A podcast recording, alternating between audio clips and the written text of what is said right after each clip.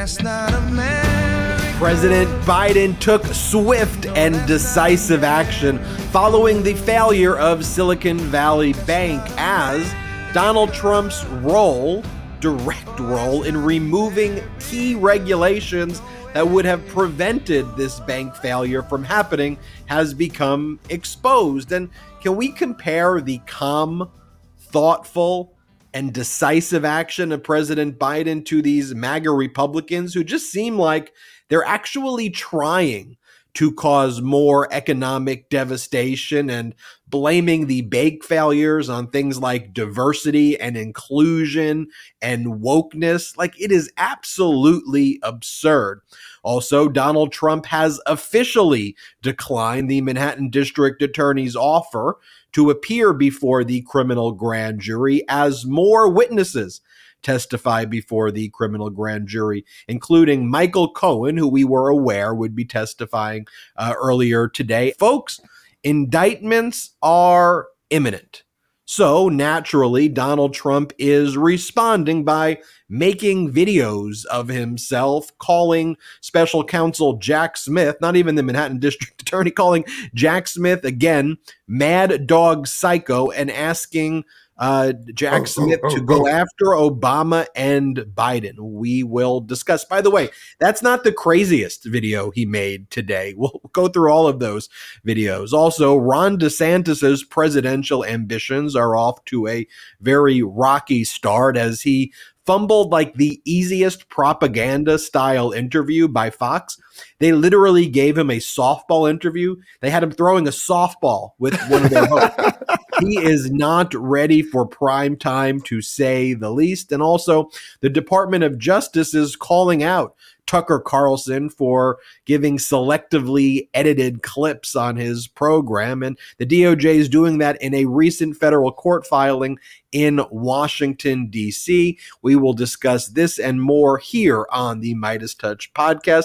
I am Ben Meiselas. I'm traveling today with Brett and Jordy Meiselas. Jordy rocking the MeidasTouch hat. Brett, how Let's are you? Go. Gotta love Ben. I love how you just never miss a day though. Travel, don't skip a beat, right to work for the Meidas Mighty. Got to appreciate that sort of level of dedication. Man, it really seems like these Republicans, man, are like, I know they've lost it. I know that's already been a thing that's happened for a long time now, but you see it them go extra chaotic at the moment as indictments get closer and closer. And this could very well, folks, be indictment week. It's not out of the realm of possibility that there is an indictment this week. So, you know, we will be watching to see what happens, whether it's this week or next week. We will see Donald Trump denying, declining to speak with the Manhattan prosecutor, with the grand jury. Big, big, big developments out of New York.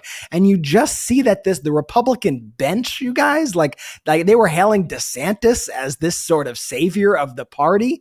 These people are not ready for the prime time. These people are in their own little MAGA bubbles. And once they escape them, they fall flat on their face every single time. Once people see them, they're like, ugh, they're repulsed. I don't want anything to do with it. But we're going to dig into all that and more. Jordy, how you doing? I had a great time with you at the house. It was great seeing you with you, great hanging with you in person. How's it feel to be back in Pennsylvania? Big bro, it was great. It was great seeing the big brothers down in LA. That was awesome. Got to stay with Brett. You know, I'm I'm not over I'm not over Brett being gone. So I, in honor of me staying with Brett, I changed my background today for all those watching it. We got we got a nice image of Brett right there. Ben is podcasting today from a closet. It looks like so. That just goes to show his dedication. I know how embarrassing. I'm wearing the same outfit. you are the- wearing the same I'm wearing the outfit in same the outfit as the photo. That oh boy, this is we this, did not plan this at all. This is I'm very excited for today's show. Ron by the way, Jordy, this isn't my closet. This is my hotel room. I mean, I'm sorry. I'm sorry. I'm not staying in a lavish hotel room. This is this, this is where I stay when I travel. My bed is right over. I have a bed right here, Don't- and that's basically the that's basically the room, Jordy. But thank you. You didn't hurt my my, feelings. It's it's it's totally okay. Um, and here's the thing, though, Brett. To your point about these MAGA Republicans just being repellent to Americans once they actually start to speak. That's the thing we've always been talking about. Like, Americans want normalcy. Americans want compassion. Americans want decency. We don't like seeing people get bullied. We don't like seeing people spreading hate. We don't like seeing people spreading conspiracy theories by and large. And yes, there is now 20 to 25% of the American population that's in this MAGA Republican echo chamber, and they are fueled by hate. But by and large, there is this exhausted majority who is really, really, really just sick and tired and no longer exhausted tired, but ready to make sure the pro democracy coalition continues to win elections and just saying enough of this. Like, did you see over the weekend, like Paul Gosar being asked questions about uh, on right wing propaganda TV? Gosar was asked, So, do you think that the January 6th committee members are going to get arrested? Like, are you going to recommend that in Congress? Like, the fact that that's even a question in the right wing echo chamber. But then Paul Gosar, who is a leader in the Republican Party, let's be clear. He's not a fringe figure. Him and Marjorie Taylor Greene, they're not Right, fringe figures. right. They are they are leaders. Let's look at what he said. Play this clip. Same with Liz Cheney. Is there a chance that you guys could prosecute certain members of Congress, Congress or former members of Congress over the January 6th I. I, I would not uh, leave it at just that. I think there's also military that are involved. right. And I think that there, you know, heads have to roll. Mm-hmm. Otherwise, you condone this uh, uh, lawlessness, and that's what America sees. We see lawlessness in Chicago. We see lawlessness on our border. We see lawlessness everywhere, and that's part of the precipitating actions that Congress is, is allowed. What about the guy asking the question? Yo, so like, what do you think, bro, about uh should, should, should, should we be prosecuting? Should we be prosecuting Cheney, bro? What do you think? No, it's it's all such a ridiculous and scary sort of thing to watch. It's just so weird. It's it's a weird fascist echo chamber. Paul Gosar clearly not physically or mentally well, by the way, as well. I mean, you watch that. You don't have to watch it without sound, but if you watch it without sound, you see even more that there is something seriously wrong with him that he is hiding from the public. That doesn't excuse his actions. I, I just you know it has to be pointed out.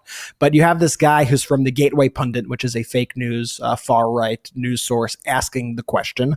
And this is the Republican Party in a microcosm, if you will. You have a guy, everything that is reality is flipped on its head in the MAGAverse. Everything that they do is designed to just flood the zone with endless amounts of disinformation and lies. And it's lies in the pursuit of fascism, in silencing their political enemies, who in this case are the investigators who are investigating a domestic terrorist attack on the United States of America because in the Republican mind, in the rotted MAGA brain that you see here of Paul Gosar, the people who attacked the Capitol, the people who attacked the United States of America, those are the heroes. And the people who tried to prevent the attack of January 6th are the villains in his mind and are the criminals and they should be locked up. It is very, very, very Putin-esque. And we're going to see this though in all aspects of our society. And that might be ridiculous and out of left field, but Republicans use those sorts of lies and disinformation to fuel problems in the country that have real world effects on your life. And we'll get into that as we talk about their reaction to the Silicon Valley bank collapse, but it's the same tactic. I just want you to note it's the mm-hmm. same Putin esque disinformation tactic designed to destabilize and destroy the United States of America. And speaking of like Americans wanting normalcy, like I showed you Paul Gosar, who is a leader. Let's show you a clip of the cult leader. Like this is the videos that Donald Trump is actually making today. He is spending today making videotapes of himself calling the federal prosecutor who is investigating him a mad dog psycho and requesting that the mad dog psycho go after Obama and Biden. And Donald Trump is the leader of the Republican Party. He he is unquestionably who the current Republican Party today is today is led by Donald Trump. Here, just play this clip from earlier. Mad Dog Psycho Prosecutor Jack Smith. Sounds like a very innocent name, doesn't it? Put there for only one reason by Biden and the weaponized Justice Department. Should stop this witch hunt altogether, or at a minimum, should give Biden Obama and everybody else the same treatment as they give me because we have two sets of justice in our country and the people won't stand for it. I mean, just such a whiny victim mentality by him. And then he goes, Jen, Jack how about Smith. that dog? How about that dog whistle there? Uh, uh, when he goes Jack Smith, such a such a nice name. Well, What do you one of the it? things that he goes and talks about, and you have to give kind of the broader context though, is he always claims that Jack Smith's name is a fake name. And the dog whistle that Donald Trump is giving to his base is that Jack Smith is actually like a, a fake name that Jack Smith uses because Jack Smith really has a Jewish last name. And that's the dog whistle right there. But when he goes, that sounds like a like an innocent name. I mean, just the fact that he's even saying those words is so bizarre. And then he makes another video, like he made a series of videos today. And in the next video, he calls for mental competency tests. Mind you, what really should the test that should occur is everybody should have to get a security clearance if you want to be a president. I, I really feel that way. He would fail every security clearance in in a he wouldn't even be able to take a security clearance test, yet alone pass a security clearance test. Jared Kushner, of course, failed the security clearance, yet he was given all of our classified and top secret information, which he then gave to the Saudis and other foreign governments so that Kushner could get bailed out of his bankruptcies. Like that's another thing that our government should actually be investigating when we're talking about weaponization and corruption. Let's look straight in the face of Jared Kushner and Ivanka. But the other video that Donald Trump made, I guess, as it's very clear to him that he's going to be indicted. He goes, "We need a mental competency exam. I, I, I did great on my mental competency exam. Remember when I said man, woman, person? Remember, I would do even better my. I mean, but just the fact that he's saying this, like, how isn't it 100% of Americans who watch what I'm about to show you and go, what the hell is that? I mean, it's 65, 70%. It's growing to 75%. But how is there still 30 or 25% of people who look at that and go, that's a that's a, someone who I want to lead me. That's that's someone who I want to uh, get me through these very difficult times. Here, play this clip. In my mind, anybody running for the office of President of the United States should agree to take a full and complete mental competency test simultaneously or before with the announcement that he or she is running, and likewise, but to a somewhat lesser extent, agree to a test which would prove that you are physically capable of doing the job as president. Being an outstanding president requires great mental acuity and physical stamina and strength. If you don't have these qualities or traits, it is likely that you will not succeed and you will disappoint the entire world, let alone our own country. We need to make America great again. Take a competency test. Let's see whether or not these people that are running for office are competent. I took the test two years ago and I aced it.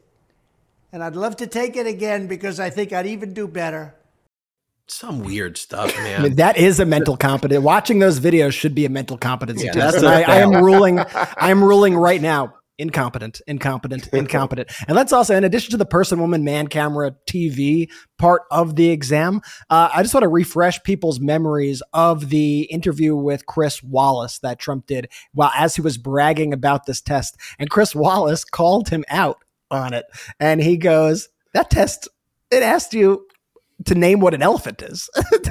showed you a picture of an elephant. and said, "What is this? This is the test you're bragging about." And Trump's like, "Oh, it was very hard. It was. I, I bet not a lot of people." They're like, "It asked you what a giraffe was. It asked. It showed you a picture of a giraffe. It said, "What is this?" Here's an image I'll show to the viewers, but it's really Come like the most basic. Like, Which Like, one is an alligator? these are the, this is what he's bragging about two years later. Two years later, he's bragging about passing this. Te- I mean, this is just outrageous. To even brag about this test is incompetent. But Ben, I know Trump didn't stop there. Trump, with the back against the wall, eh, is going on a rampage today of making these short clips. He just locked himself in whatever weird, deranged basement in Mar-a-Lago where he records these things, and he's dude just been on a tear. Where did he go next?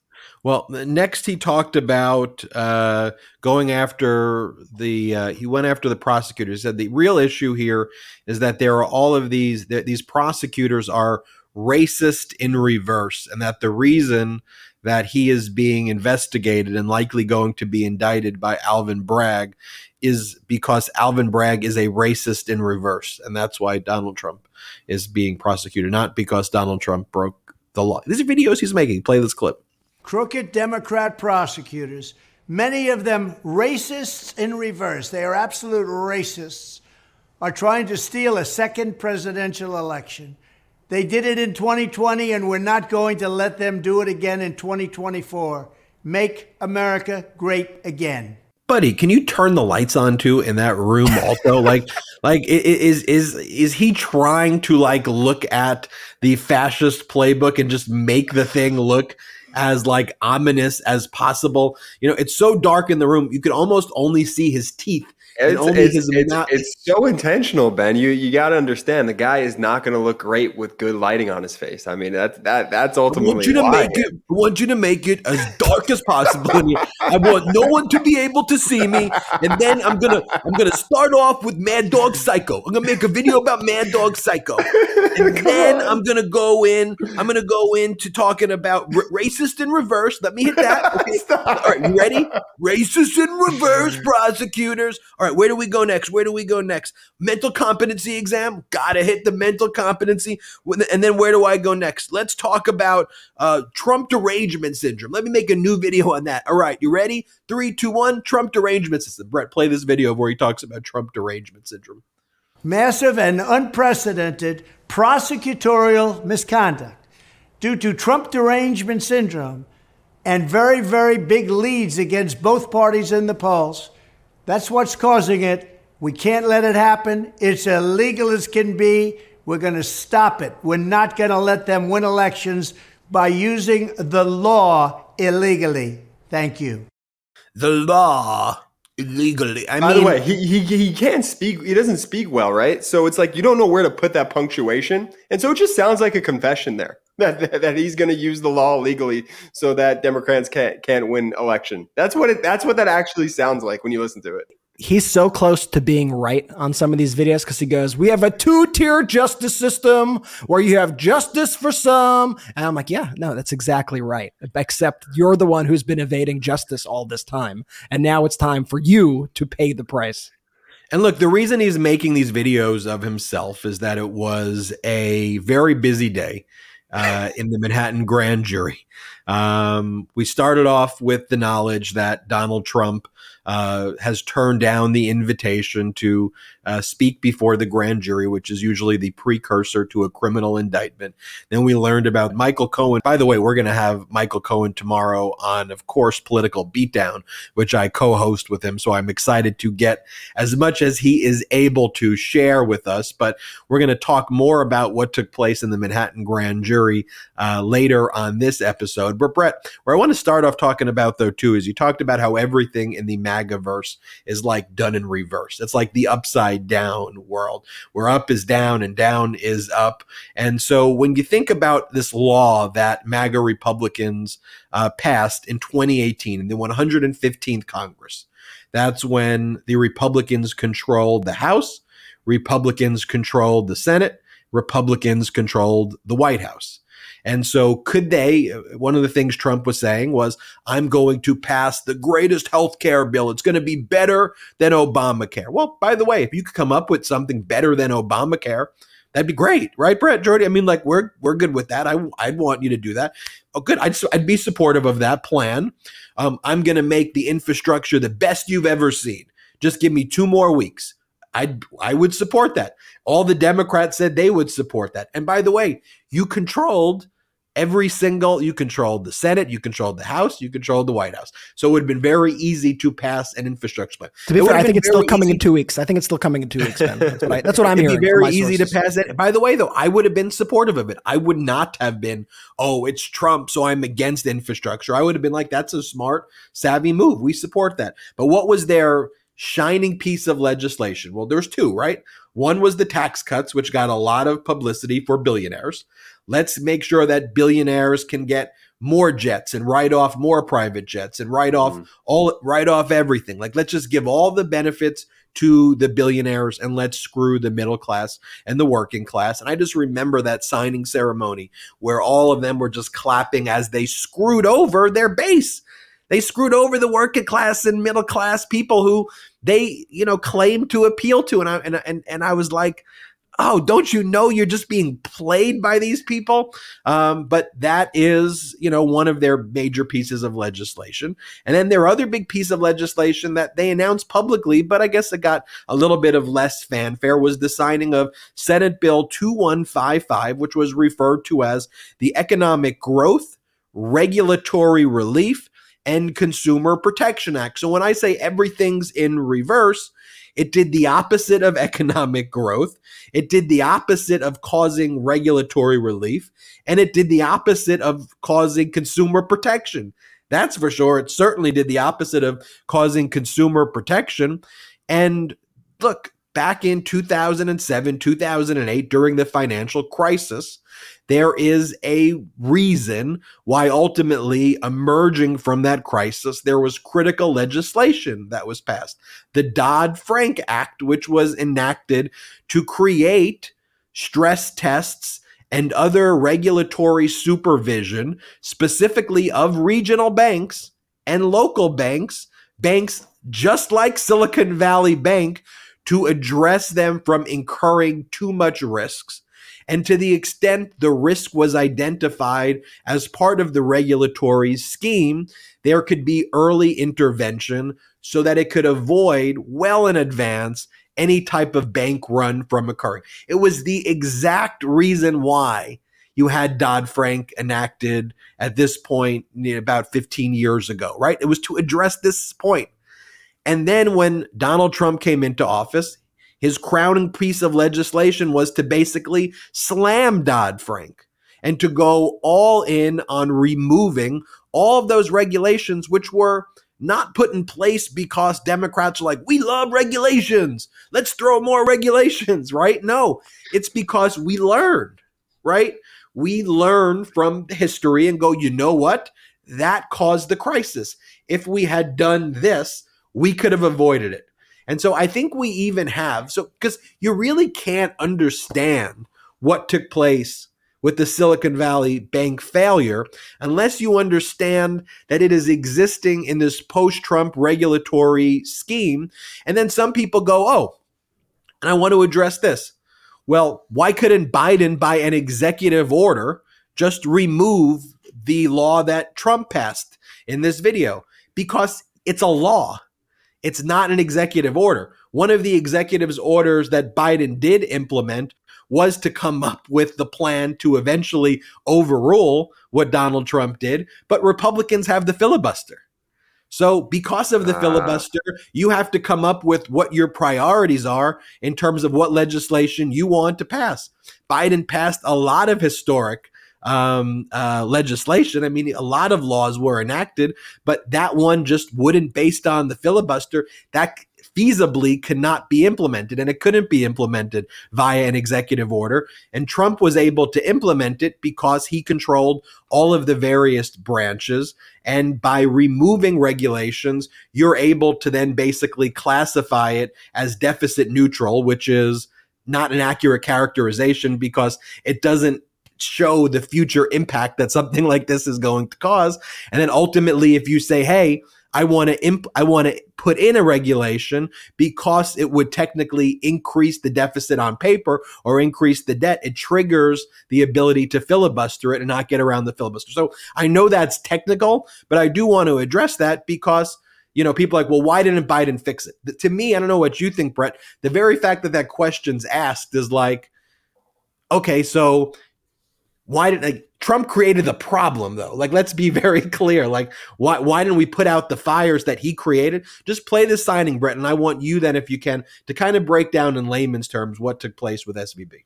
The legislation I'm signing today rolls back the crippling Dodd Frank regulations that are crushing community banks and credit unions nationwide. They were in such trouble. One size fits all. Those rules just don't work. And community banks and credit unions should be regulated the same way, and you have to really look at this. They should be regulated the same way with proviso for safety as in the past when they were vibrant and strong, but they shouldn't be regulated the same way as the large, complex financial institutions. And that's what happened, and they were being put out of business one by one. And they weren't lending. Since its passage in 2010, Dodd Frank has dealt a huge blow to community banking. As a candidate, I pledged that we would rescue these community banks from Dodd Frank, the disaster of Dodd Frank. And now we are keeping that commitment, and all of the people with me are keeping that commitment. We passed and signed a record number of bills terminating job killing regulations. In the history of our country, no president, whether it's four years, eight years, or 16 years in one case, has ever passed more regulation cuts. So that's what they're bragging about. Of course, we talked on the other episode about how Trump removed regulations regarding railroad safety. Uh, their main policy was removing things to make people safer. And so it's the arsonists who then, I guess they want to claim that they want to then be the firefighters. Not even that, though. They're like, hey, we're the arsonists. Can you give us more fire? what do you think, Brett? Can you break down what, what, what happened at SVB in, in, in the most basic terms? Yeah, and first I'll just say, you know, I think this is going to be happening to our country now, unfortunately, for years, if not decades. I mm-hmm. think Donald Trump laid a, a ton of landmines in those four years and done untold did untold damage to our nation, and we will see it continue to pop up like this. Like it's going to keep happening because the damage was so precise and it spans all these various industries and it affects people on a very granular level. I mean, Trump had a policy that he was pushing. I, I remember, do you guys remember when Trump would go, for every one regulation that's added, two regulations need to be cut? I mean, sounds good on a bumper sticker, but you got to realize a lot of these regulations are here for a reason. These regulations were put here in response yep. to the 2008 2009 financial crisis. These regulations were here for a reason. So instead of just indiscriminately saying all regulations are bad, we need to chop down. Remember that footage we showed of the Trump uh, uh of the train regulations that he cut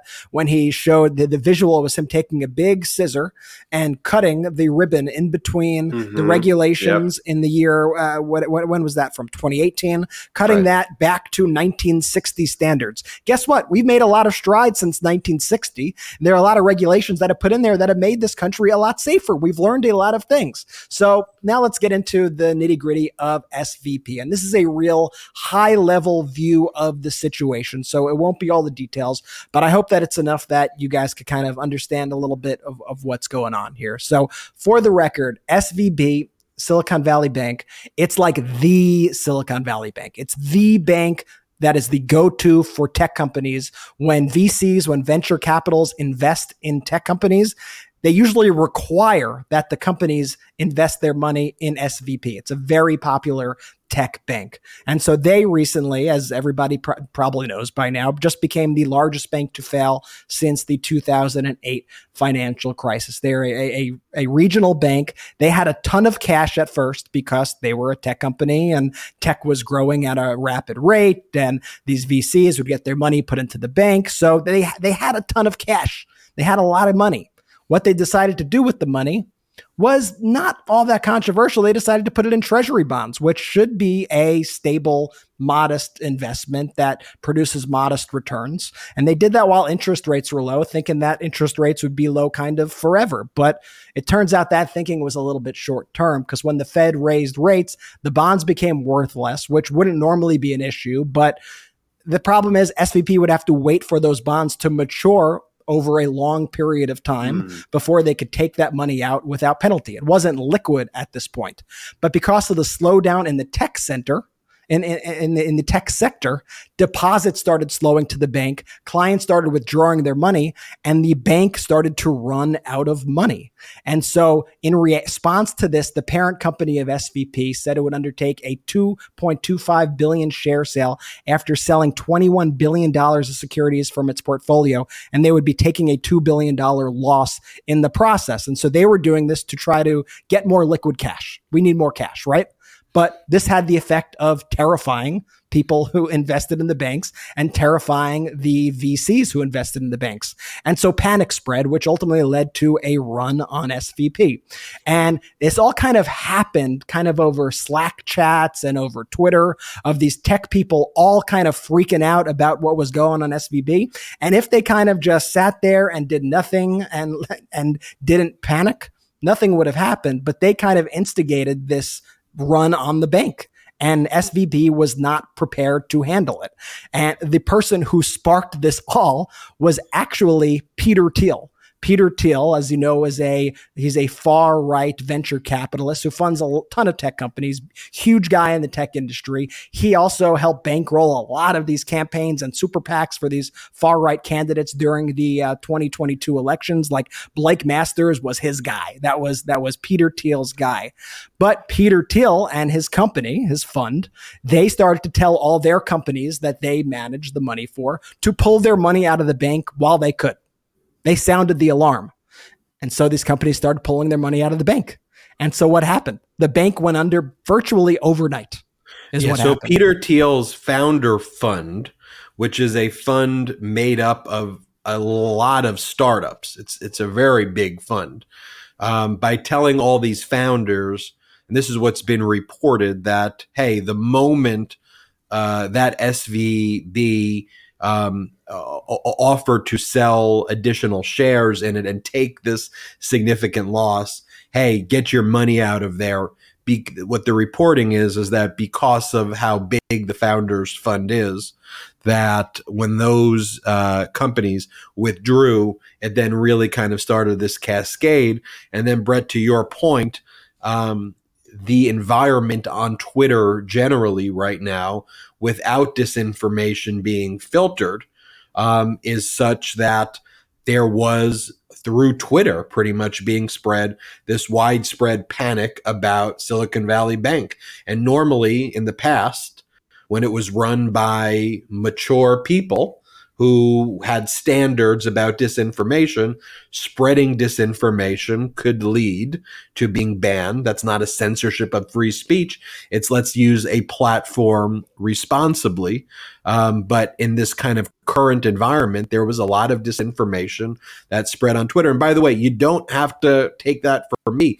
You could take that from the Republican chair of the Financial Services mm. Committee, um, who put out a statement and in that statement, um, this is by Chairman McHenry, Republican Patrick McHenry, who said today, House Financial Services Committee uh, Patrick McHenry issued the following statement after the Federal Reserve, Treasury Department, and Federal Deposit Insurance Corporation announced actions regarding Silicon Valley Bank. Quote, this was the first Twitter fueled bank run.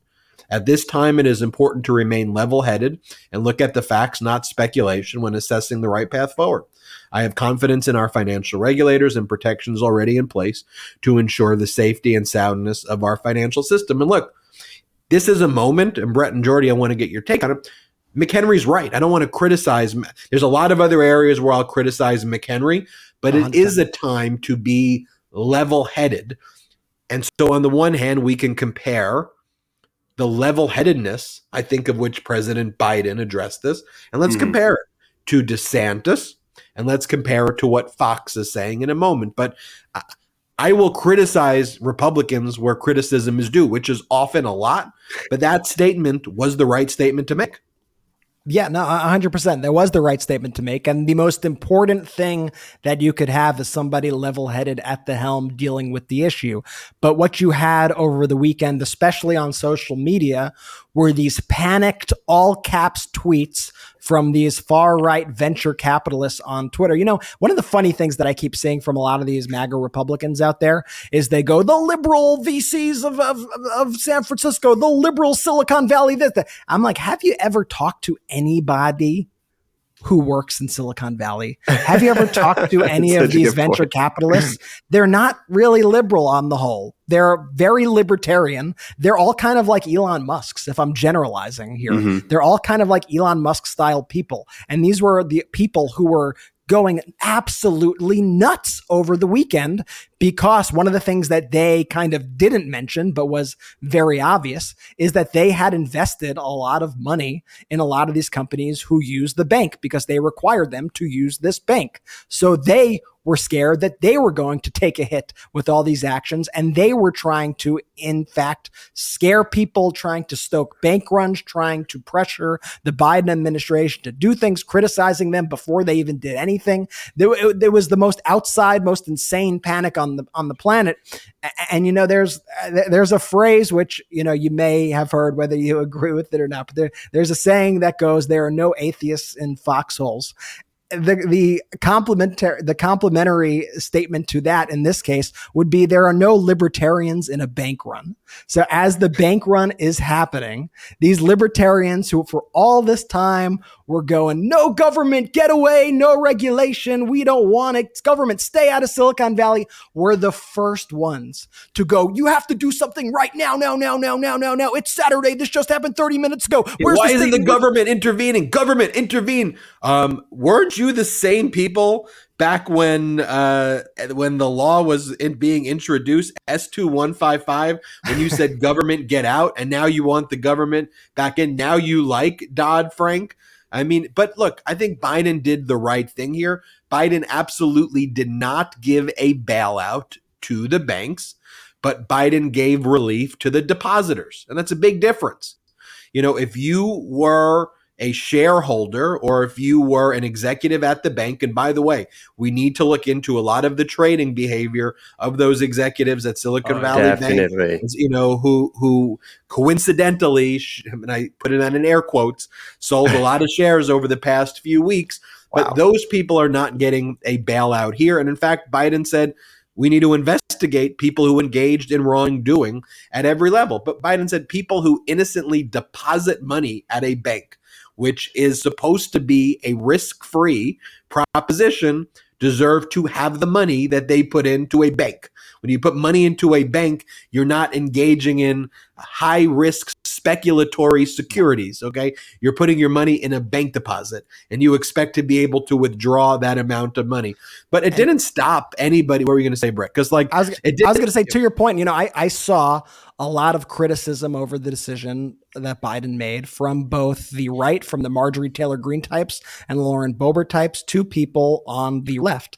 And when I saw this, I just really didn't understand it. I, I mean, I think first we have to acknowledge there were no popular decisions that Biden could make here. It was either let people lose all their money, let these businesses Right. lose all their money, or protect them. And I think Biden took a nuanced approach, which is not a taxpayer funded anything, which is not a bailout to the shareholders, which is not bailout the executives, but that secures the money for depositors. I mean, just think about when you put your money in the bank. You assume that the money you put in the bank will be there tomorrow. That is the crux of our entire financial system. Of course, that needs to be protected. This is where these startup businesses kept their money for payroll. So just think about the consequences if they are unable to access that money for their payroll. Think of the working families who work for these startups who then aren't able to receive a paycheck because they are Mhm. not able to access their money in the bank. So I think it's easy I think it's really easy to try to be like, oh, this is the VC douchebags. They're getting their, ba- they're getting the bailout, and why is it? Why, why, why do they deserve anything? But this is really much larger than that. And I know people will be like, oh, you know, I, I, I, I could already see the comments coming in of, uh, of people who would be like, but they knew that it was insured by the FDIC up to $250,000. They should have known that the money above 250K wasn't insured. I- mean, if you want to be super technical, sure. I mean, I, I will concede that, but these are businesses which with large payrolls and your solution to that, I guess, is well, they should have opened up like 10 different bank accounts, which is just completely impractical a- as a Mhm. business. Like, we just need to be practical here a- about what these businesses are doing. And at the end of the day, this is absolutely the right move. Help the depositors, make sure people know that when you put your money into a bank, that you are going to have it the following day. It shouldn't just go and vanish. Now, if you tried to buy stock in that company and the company failed, that's on you. If you were an executive in the company, that's on you. And let's push for more regulations and let's push for accountability. Let's look into the stock trades of the executives who cashed out coincidentally just weeks before. Let's look into the CEO of the bank, Gregory Becker, who sold 11% of his shares on February 27th, about $3.6 million Yikes. worth of stock. Let's look into their counsel, Michael Zuckert, who sold 19% of their stock on February 5th. Let's look into their CFO, Daniel Beck, who sold 32% of their, his stock on February 27th. Wow. Michael Michelle Draper, the CMO, who sold 25% of her stock on February 1st. Let's look into all that. Let's push for more regulations, but let's not leave working people who work for these businesses on the hook. And it also affects, you know, like for example, like Etsy is one of their partnerships. Like Etsy has to do business. You know, eh, when you buy stuff on Etsy, those are a lot of small businesses, people who are working out of their homes, people trying to mm-hmm. sell products. If all of a sudden they don't have a bank where they could process their transactions and and fund the entire entity, then those small businesses go under too, and it could have a catastrophic effect at large. So I think we need to all take a more nuanced approach here. I think out of all the bad options, because there really was no like this is great. Everyone's going to be happy. I think Biden took the steady option. Biden took the correct approach here. And truthfully, the only option that was even on the table that, that he could even take. Brett, Brett, Brett, Brett. That was that was an incredible breakdown. That was honestly the best breakdown I've heard on this. Ben, you too. I, I wanted to sit this one out intentionally and have you guys explain it because, quite candidly, this one was over my head, and so I, I needed that breakdown, and I, I have not heard it explained in that level of detail. So, so kudos to y'all there. Well, and the Mc, it's really McHenry complex. statement, real quick. The McHenry statement. I mean, he's obviously being called a RINO left and right, right, by by these MAGA Republicans. I mean, that's su- such a RINO move, McHenry. I mean, I just hope that, you know, and you know, I know I'm I'm not going to hold my breath here, folks, but you know, I, I hope these people who are freaking out over the weekend, like the you know David Sackses of the world, who's like someone who's very close with Elon Musk and and and whatnot, who are freaking out and stoking panic and demanding that the government help depositors in some way. I hope that they see that the Democrats and Biden actually stepped up to help depositors, and on the whole, the Republicans like Marjorie Taylor Greene are calling this a woke liberal bailout of the woke elite, and, and are just throwing it in their face. Like these are the people you support. Just re- just remember that. Like Mhm. you may like to pretend that you're a libertarian and you don't need the government or whatever, but when push comes to shove, guess what? You came begging, and Democrats and Biden actually saved your ass. Did you also coin that libertarian bank phrase, Brett? The bank run? Did you coin that phrase just now? I've I've kind I've kind of been seeing it going around. I you, You know coined I knew it. It was a I- great I- phrase. I, I knew the other phrase, but it's just so apt to what we are what we are seeing today. I, I understand libertarian ideology, you know, in its purest form. Like I understand the sentiment behind it. It sounds great. You know, get the government off my back. Let every, let everybody just you know do what they want. But the reality is, when push comes to shove, there's a reason why the government is there to act as a failsafe in case things go wrong. And we have to acknowledge that there is a place for government to help people, and this is one such place right here.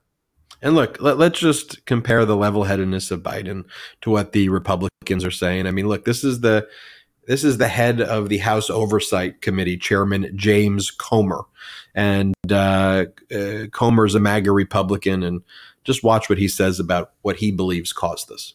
And then we see now coming out that uh, they were one of the most woke banks in uh, their in their quest for uh, the ESG type uh, type policy you know, and investing. You know, this could be a trend, and there are Right. consequences for bad Democrat policy. And I think we need to keep an eye on all the the banking sector right now.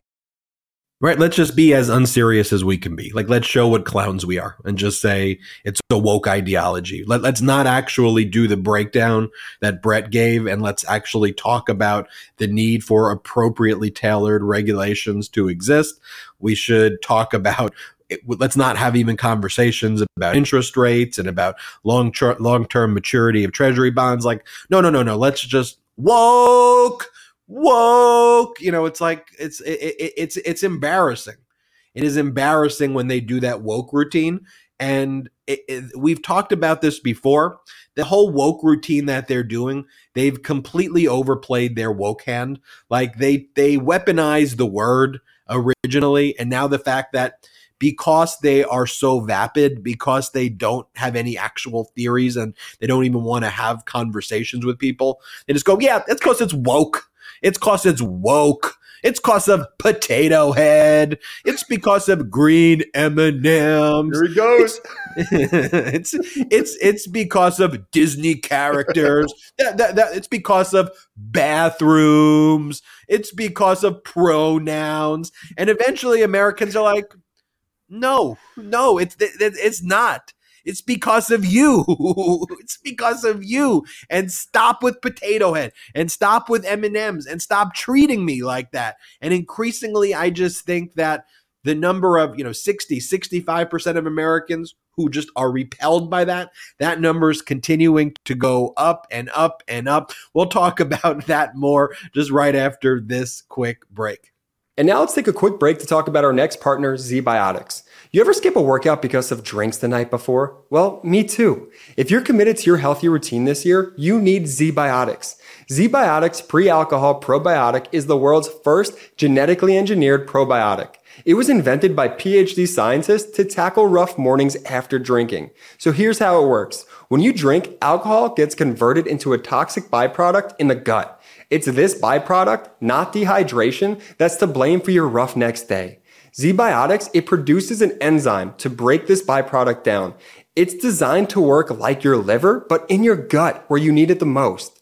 Just remember to drink ZBiotics before drinking alcohol. Drink responsibly and get a good night's sleep to feel your best tomorrow. The first time I tried ZBiotics was on vacation with my wife. You know, as instructed, I drank a bottle of ZBiotics before any alcohol, and I was amazed at how good I felt the next day. Give ZBiotics a try for yourself. Go to zbiotics.com slash Meidas to get 15% off your first order when you use Meidas at checkout.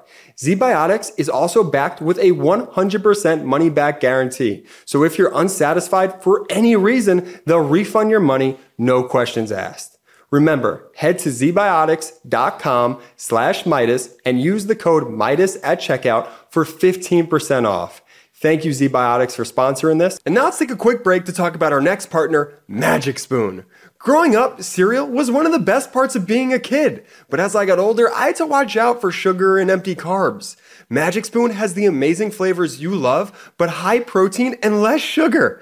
Magic Spoon has replicated your favorite childhood cereals to taste good, but each serving contains 0 grams of sugar, 13 to 14 grams of protein, and 4 to 5 net grams of carbs per serving. It's a keto friendly, gluten free, grain free, and soy free way to relive those moments watching your favorite cartoons.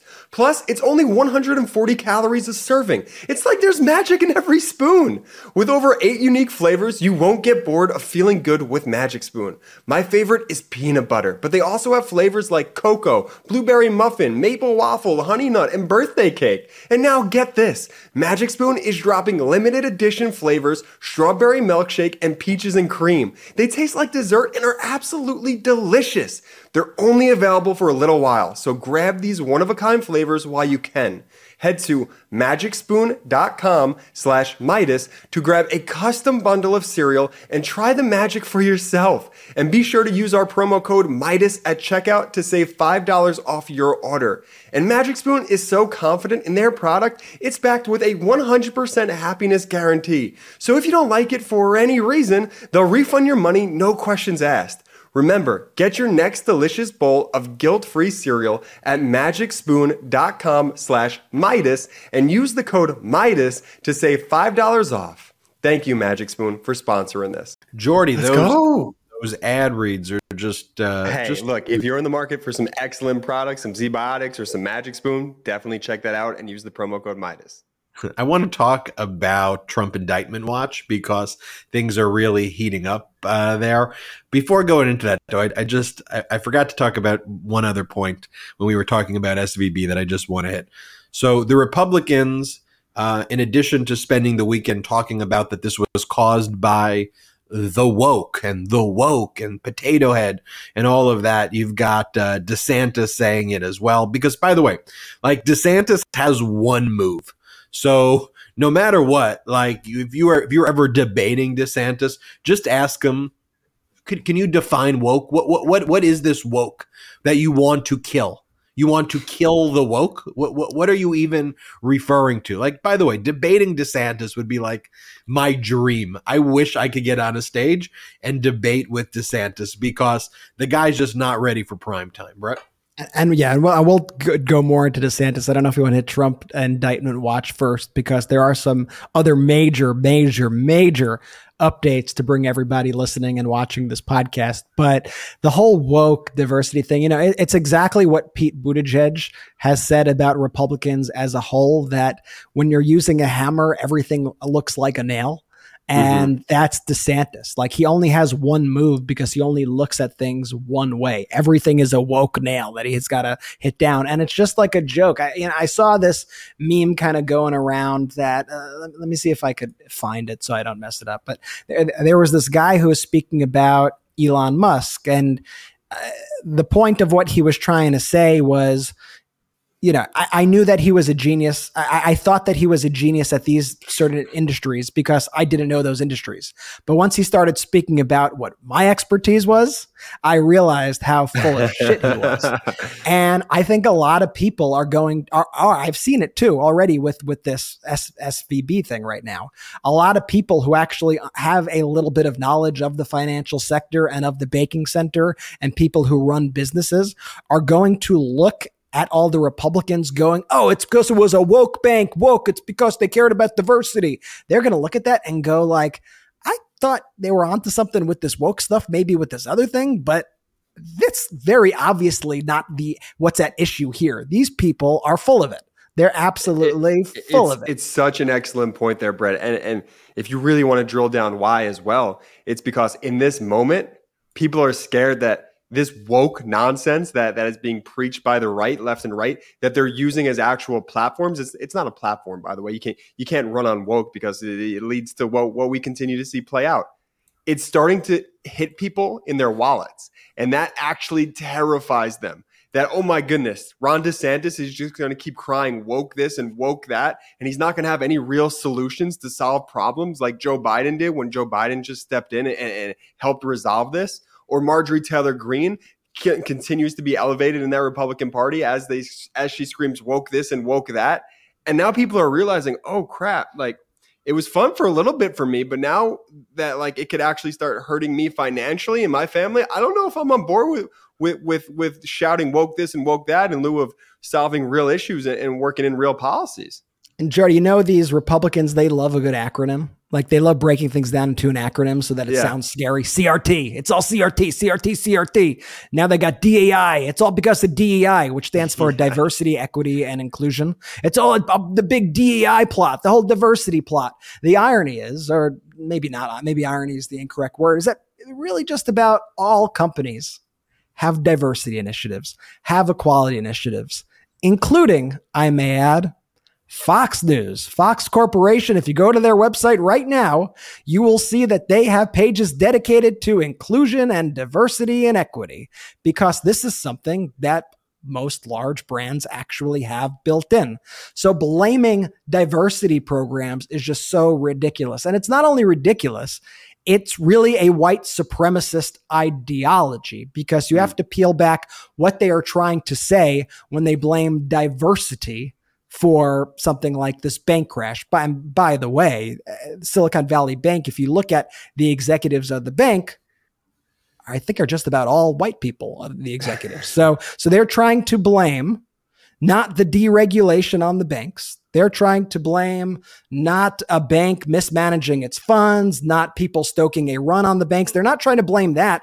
They're trying to blame the fact that they encouraged black Americans, LGBTQ Americans to apply for jobs?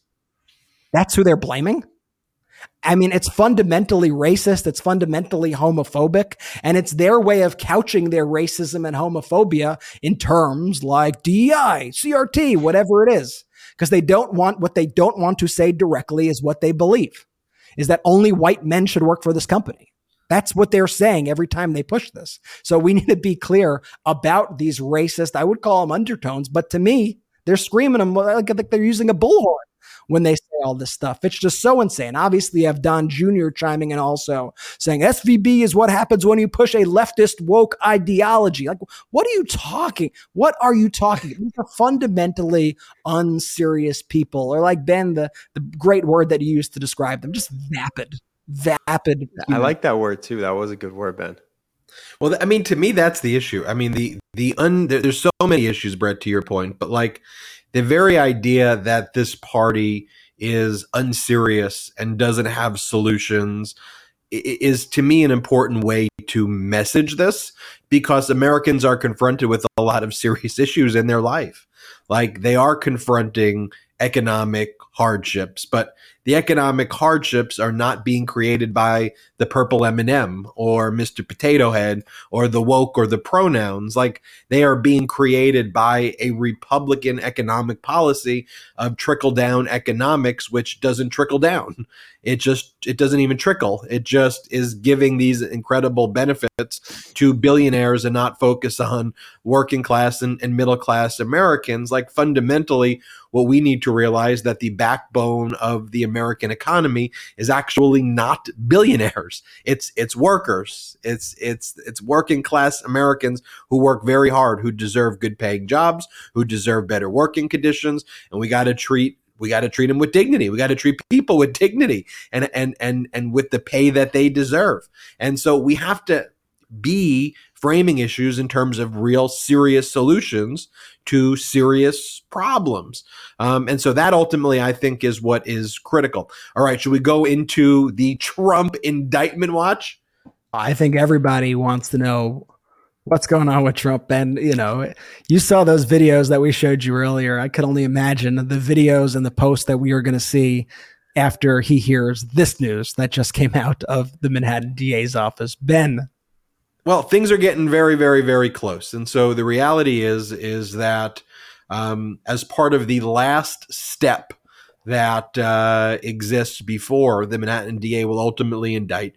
We talked about this before. They invite the person uh, who they are about to indict to speak before the district attorney's office. They invite them.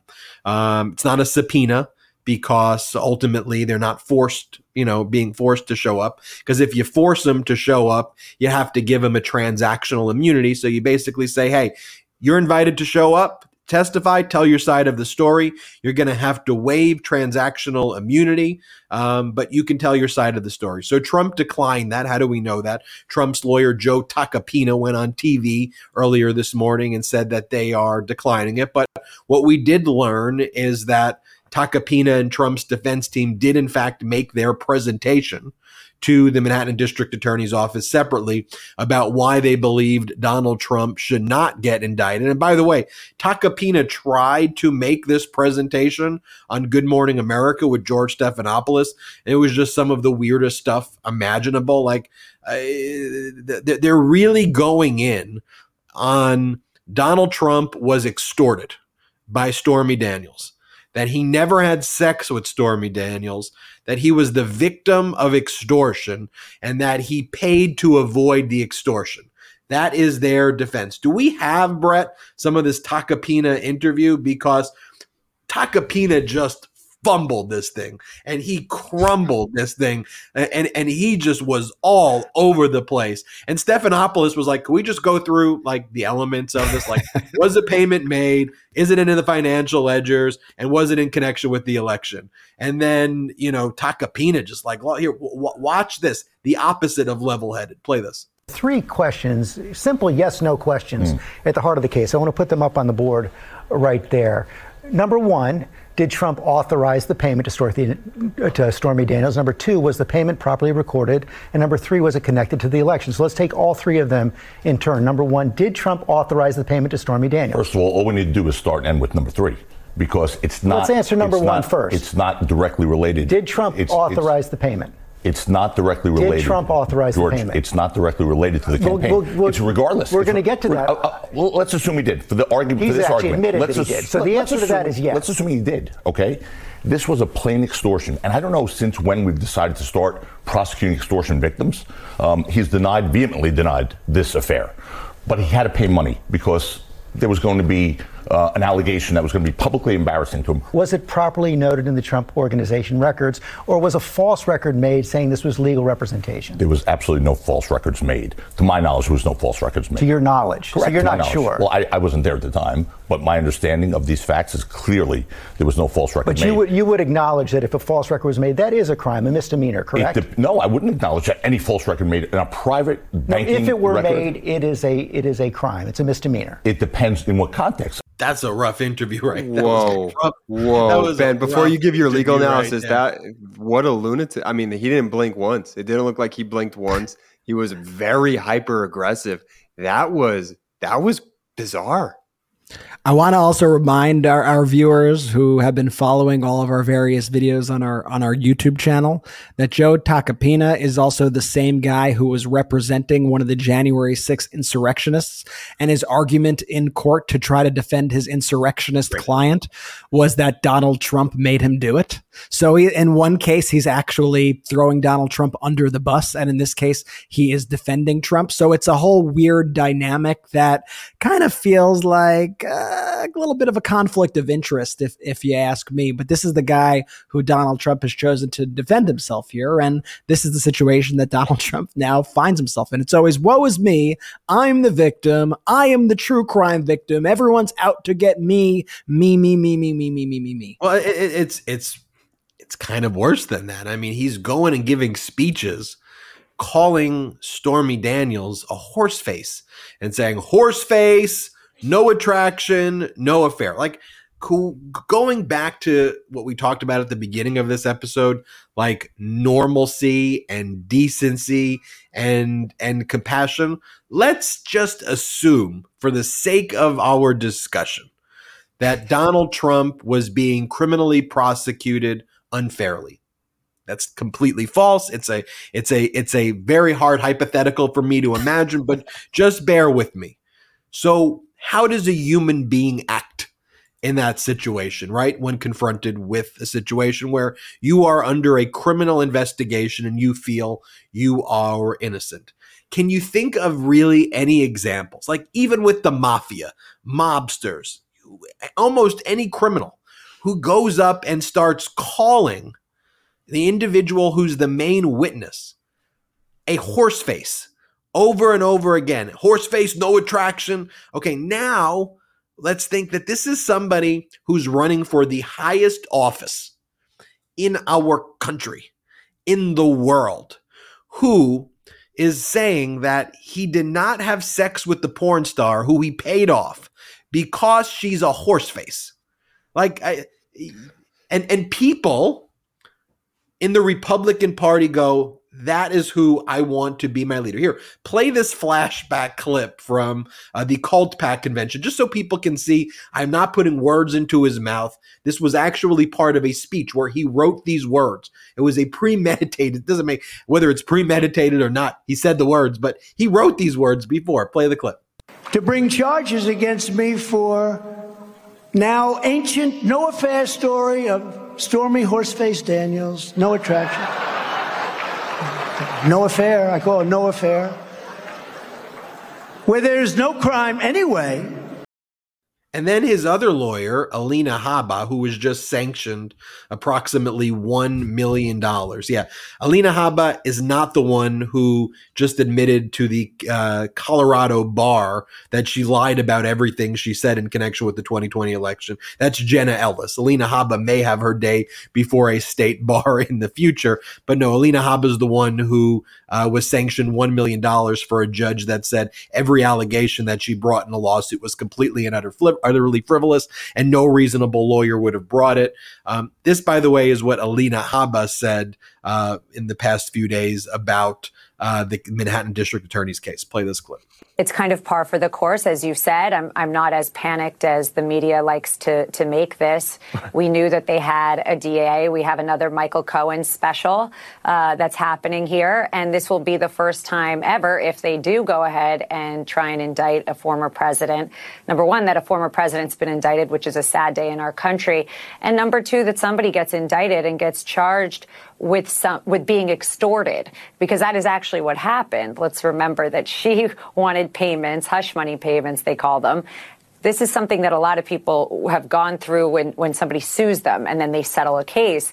But this is somebody who creates a story, goes and tries to go to the press, gets paid by his uh, old attorney who advised him so. And that, let's not forget there was an attorney involved here who did the payment, you know, and, and orchestrated it. Mr. Cohen, lovely face. Can't can't wait to see him in court again soon. By the way, they are terrified of Michael Cohen. Their obsession with Cohen. I'm going to ask Cohen about that on the political beatdown. Oh, I can't though, wait for you to bring that up tomorrow. They are obsessed with him. And then they said they call talk about his face. You know, you know the, the the Michael Cohen face. And by the way, if you watch what Alina Habba goes, he goes, "We knew they had a DA." What are you? Uh, yeah, what are you talking about? Of course they had a DA. that was the first point. We knew they had a DA. Yes, yes, the Manhattan does have a Nothing past you, Alina. Nothing. they do have a district attorney, and then she goes. Everybody goes through something like this when they get sued. What What are you talking about? no, this not. that Everybody does not go through that. Um, and then this, whether he had sex, which he did, you know, two point five or one and a half seconds of sex or whatever you want to call it, did take place. But whether there was an affair or sex, that's not the issue. The issue at the heart of the case is falsifying business records and then falsifying the business records um, in close proximity or in connection with the election and the campaigning is what takes it from a misdemeanor into a felony, um, which is why this case is going to be charged as a felony.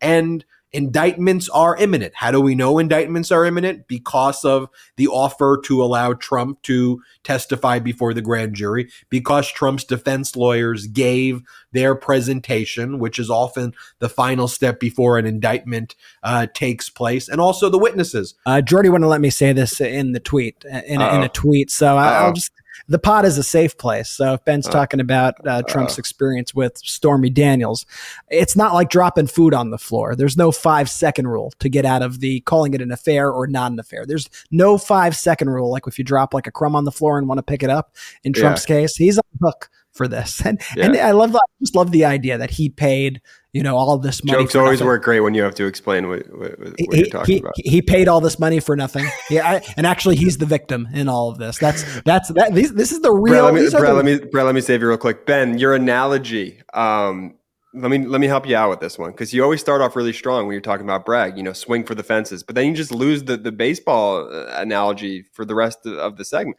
He's hitting for the cycle, single, double, triple, and then the big home run case. All right, so I think we just you know we we stick to that going forward. That Bragg is is hitting for the cycle. So let's talk about though from the Grand Slam to just kind of a softball interview. Um, I I think that's a good transition. So Fox segue, actually, as Fox's kind of propaganda machine, um, they're they're now like all in and basically in, in endorsing DeSantis and pushing DeSantis so hard and doing all the ridiculous propaganda for like it's it's humiliating. Like honestly this makes russian propaganda like pale in comparison to some of this stuff. It's like the version of putin riding the horse. It's like let's just see an average guy just chucking a softball around. Here watch they actually do a softball interview. P- play this clip time to run for president, would you think at some time it's safe to say that that would be one of your goals? I would I would only I would only do stuff if I thought there was a rationale for me to accomplish things on behalf of the people. So it's all substance driven about whether I could serve or not serve in a variety of capacities. But I'll tell you, you know, the as governor and if you're a determined executive, you know, you can make things happen and we've done that in Florida. When can we expect the big announcement? Depends how good we do in this legislative session. that's, that's the most cringeworthy thing I've ever seen in my life. do you have the fake creepy smile on Maria Bartiromo? I mean, because Yeah, yeah, yeah. he doesn't So- have real human emotions or interactions. So here, do, do you have this?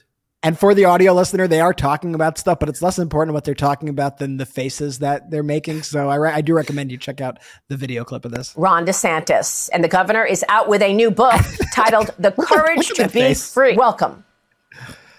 hey, good morning, Maria. What is the impact uh, of this ruling? And what were you seeing before this ruling with regard to migrants coming into Florida?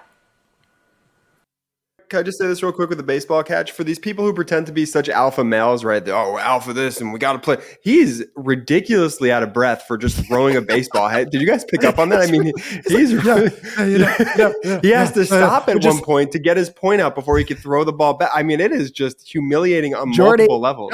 just a couple regular dudes Just a couple regular dudes having a catch, baseball in suits. wearing, wearing full suits uh, on a baseball. Just a couple regular, normal, red-blooded Americans, Jordy. And and like I like this thing, like you know, with me, everybody, as he throws the softball, it's all about substance. You know, it's and to, about and to the Putin point, yes, the horse, but also Putin's been known to, to play hockey and have himself being filmed playing hockey. I, there are a lot of comparisons you can make to that, Ben. So It might also be a subtle jab at that do- picture of Donald Trump catching the softball. Do you know the, the photo? Absolutely is. Yeah. But this is Murdoch Do we, going. do we have the Trump." we have the video from where DeSantis is asked, where he says that like the reason that he knows that people like him uh, is because they make fun of him. Do, do we have that one? Come on. Locker room gets you ready for the press, right? Because your teammates, if they like you a lot, they rip you all the time. The way you know that people like like you is if they're making fun of you. so you really have concluded the press really likes you because they're always ripping. Yeah, it just it's really embarrassing. The guy, look, let's face it, he's not ready for prime time. He's never had to really perform at a national stage. The shtick that he does, where he just yells at the Florida reporters, does not translate outside of that. And you know, here's an interesting fact, though, and everybody should pay attention to because so the current law in Florida, and, and I hadn't realized this until until earlier in the day, and I think it was it was Philip Kowski who posted it, and, and that's where I, I had learned it from. Um, but but this was a fascinating fact that in order to run for president under Florida law, you have to resign as a governor. A governor can't run for president. So the moment that you and I look deeper into the law. So the moment he would have announced that he's running officially, he has to resign as governor. However, what he will likely do because he controls all the chambers in Florida. So watch this happening in March. No. Him passing a law that will allow him to run for president and not give up his job as governor. Wow. I, I, I have so R- rules for thee, but not for me. so get ready to play this back in the next three or four weeks when that legislation gets introduced. Then I'm going to say, told you that it was just a matter of time before that legislation was introduced. Brett. Yeah, and you see him now making all these stops, which is very obvious that he at least wants to run for president, whether he's just taking the temperature right now or trying to figure out the logistics like with that issue. But DeSantis went to he's heading to New Hampshire, he's been to Iowa, Nevada, like he's going to all the stops that guess what Florida governors uh, don't really go to unless they have uh, bigger ambitions. But I think the guy is in for a rude awakening. I mean, all of these attempts to kind of uh, all these attempts for him to try to relate to a national audience thus far, he's just fallen completely flat on his face. Honestly, the whole thing is just really humiliating. And the fact is, DeSantis doesn't really stand for anything, which is why he just uses the woke, woke, woke, woke, woke thing all the time because he's kind of has nothing else. He's also like a complete fraud who just goes whichever way the wind blows. I mean, DeSantis just a few years ago was pushing you're gonna you're gonna say what are you talking about? But this is true. It just in like 2018 he was pushing the florida universities to expand the dei programs the diversity equity and inclusion programs in the state until he realized that that was an unpopular thing and that it's actually more popular to ban books in the state and to remove diversity initiatives and, and to attack them. And so that was him just a couple of years ago. He was a guy who when he was in congress and by the way who you remember you, you remember DeSantis in Congress, right, Jay? The point is, nobody remembers DeSantis in Congress because he didn't get anything done. No, nobody knows the guy in Congress. Like no one knows him as a congressman. And in fact, when he was in Congress, he was a guy who was actually urging President Obama at the time to arm Ukraine in the face of Russian aggression. Now, obviously, he sees, oh, my base hates Ukraine. My base is pro-Putin. So he adapts all these pro-Putin talking points and he becomes Mr. Anti-Ukraine. This guy doesn't stand for anything. He has the charisma of paint drying. He really is unable to articulate his positions, uh, and he he's going to he already is. But there's a phrase that I've heard people in Florida tell us, which is the more you get to know Ron DeSantis, the more you dislike Ron DeSantis.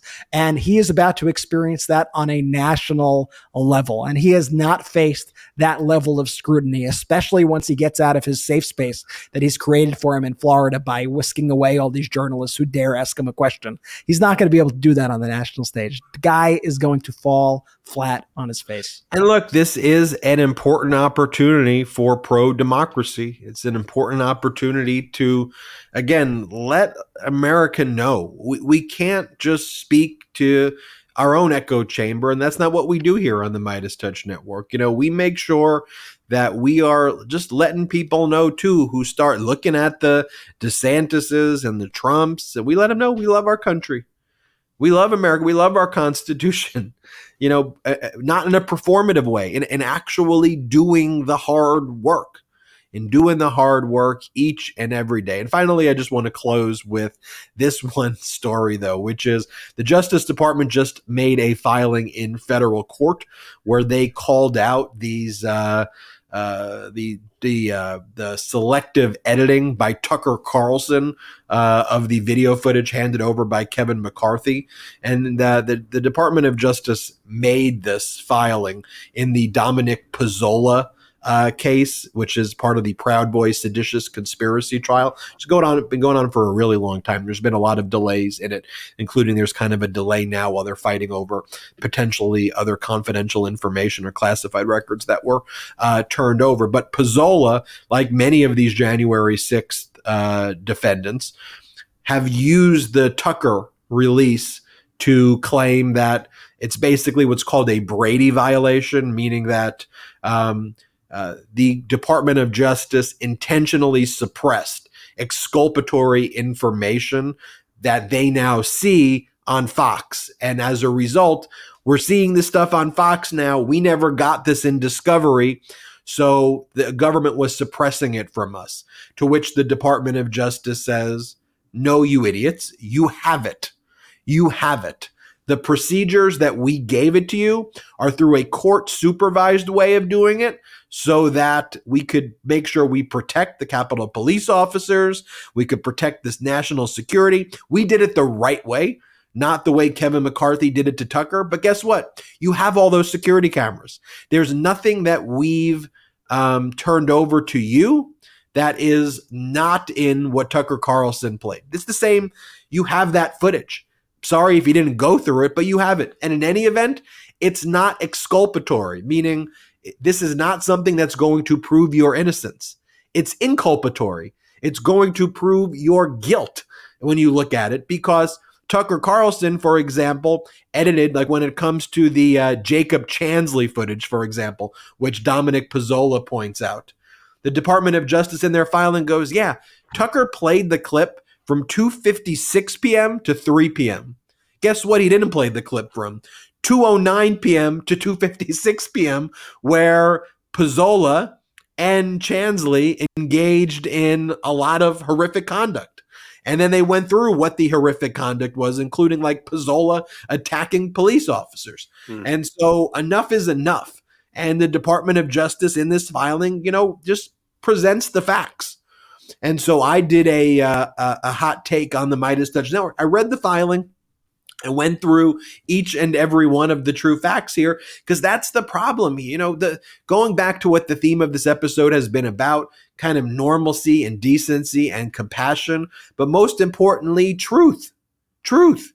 And that's why our slogan at the MeidasTouch is because truth is golden. Facts matter.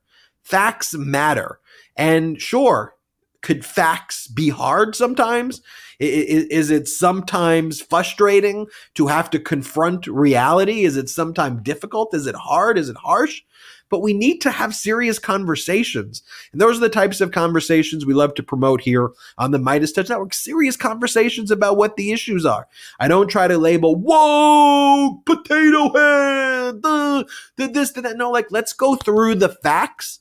And ultimately, mm-hmm. you as the viewer, whether you are progressive, liberal, independent, not affiliated with a political party, someone who used to identify as you know Republican or as conservative, but doesn't think that it's conservative to like attack the Capitol building or some of these other views or to deny free and fair elections. Like we just want to present the facts for you. And at the end of the day, I want to be on the side of decency, compassion, and and normalcy. Brett, I'll give you the final word and then let Jordy take it out you know that's why what we're doing here at the MeidasTouch Network is so important. And, and when I say we, I don't just mean we as in the three of us, but I mean we as in everybody who listens to this podcast, everybody who watches this podcast, everybody in the pro democracy community. That's who I mean when I say we, because we are up against one of the most sophisticated, one of the most well funded disinformation, Russian style propaganda machines that we have ever seen ever in history. This is,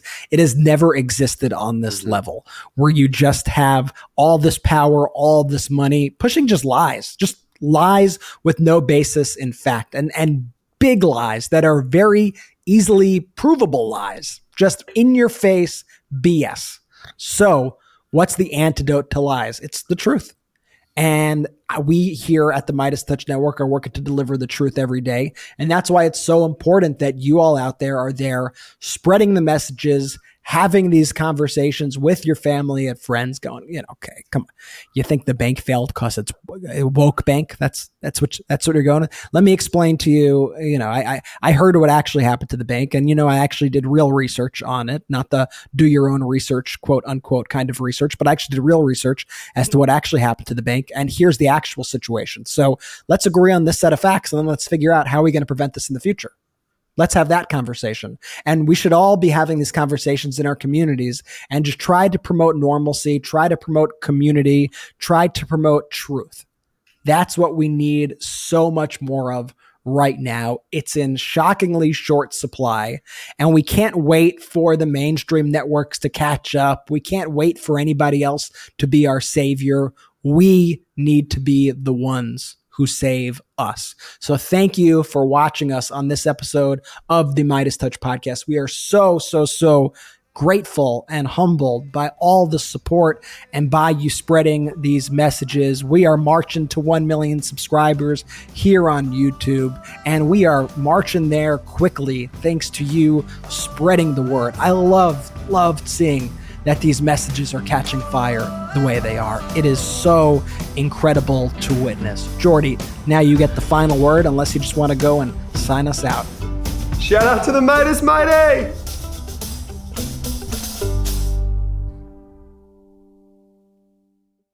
The best part of waking up? MAGA tears in my cup.